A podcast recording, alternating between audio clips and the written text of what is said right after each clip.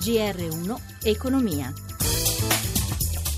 Buonasera da Stefano Marcucci, oggi in primo piano ancora lo spread, il differenziale di rendimento tra i titoli di Stato italiano, italiani e quelli tedeschi. Ci colleghiamo subito con la redazione di Milano per sentire il racconto della giornata dei mercati in diretta Marzio Quaglino. Una giornata che era partita con lo spread ancora sopra la soglia dei 200, poi una discesa e poi ancora una risalita vicino a questa soglia. Dunque le tensioni non sono del tutto passate, lo spread in questo momento a 198 punti base con un rendimento del BTP decennale al 2,34%. E giornata incerta all'insegna dell'incertezza anche per le borse, mentre oltreoceano Dow Jones e Nasdaq viaggiano eh, attorno al più 0,2%, in Europa c'è stato un capovolgimento di fronte per quello che riguarda Milano e Parigi, dopo essere state a lungo positive hanno invertito la rotta. Parigi per, ha perso lo 0,49% per quello che riguarda Londra e Francoforte, progressi tra lo 0,20 e lo 0,34%, Milano nelle ultime battute ha perso lo 0,17%.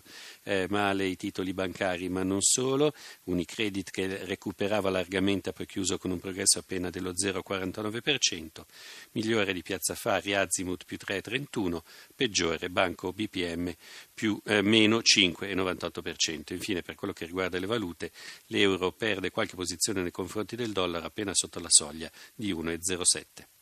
Grazie a Marzio Quaglino. Prima di andare avanti do il benvenuto al professor Gianfranco Viesti, ordinario di economia all'Università di Bari, con cui commenteremo i principali fatti di oggi. Buonasera professore. Buonasera. Allora il ministro Padoan parlando dello spread ha detto che ci ricorda in modo sgarbato come un paese ad alto debito non possa non occuparsi della sua riduzione. Poi ha aggiunto la riduzione del debito appunto resta un obiettivo centrale, questo proprio nei giorni in cui il governo lavora in una manovra correttiva da 3,4 miliardi chiesta dall'Europa per ridurre il deficit e cerca un difficile equilibrio tra crescita e rispetto delle regole. Allora professore quale può essere la formula? Ma il debito alto è indubbiamente un problema, ha ragione il Ministro, è incontestabile perché ha bisogno di essere finanziato e questo fa sì che risorse pubbliche che potrebbero usate, essere usate più produttivamente siano pagate per interessi.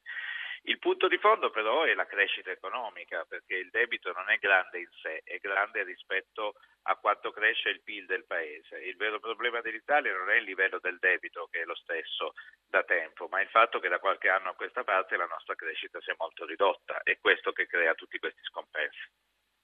Ad ogni modo, oggi è l'Istat a darci speranza. Nella sua nota mensile, l'Istituto di Statistica afferma che i segnali anticipatori dell'economia indicherebbero proseguimento dell'attuale ritmo di crescita dell'attività economica oppure anche prospettive di miglioramento per i prossimi mesi. Allora, professore, troppo ottimismo? Dipende come guardiamo il bicchiere, se mezzo pieno o mezzo vuoto. È sicuramente mezzo pieno perché abbiamo lasciato il momento peggiore della crisi, il 2013 soprattutto, quando l'economia andava molto indietro e quindi ci siamo rimessi in un sentiero col segno più. È sicuramente mezzo vuoto però perché questa crescita non basta soprattutto a dare lavoro agli italiani, che è il problema fondamentale di equità e di sviluppo del nostro Paese. Non possiamo accontentarci di una marcia a questo passo perché troppi italiani stanno male.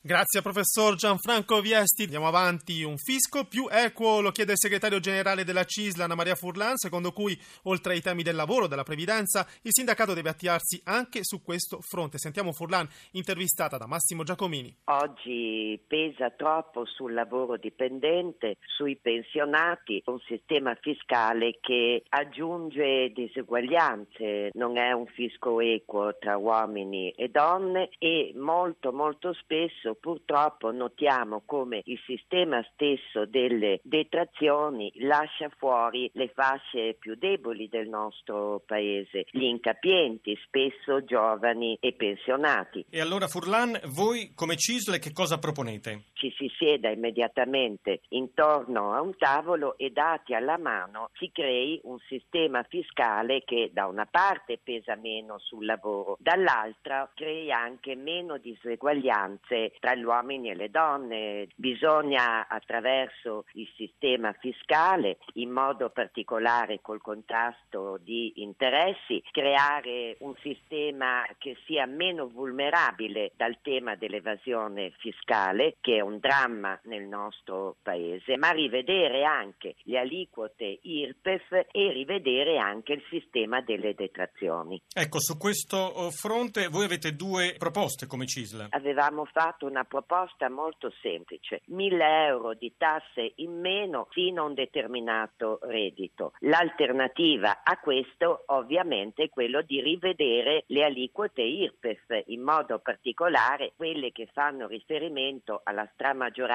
dei pensionati e alla stramaggioranza dei lavoratori e delle lavoratrici.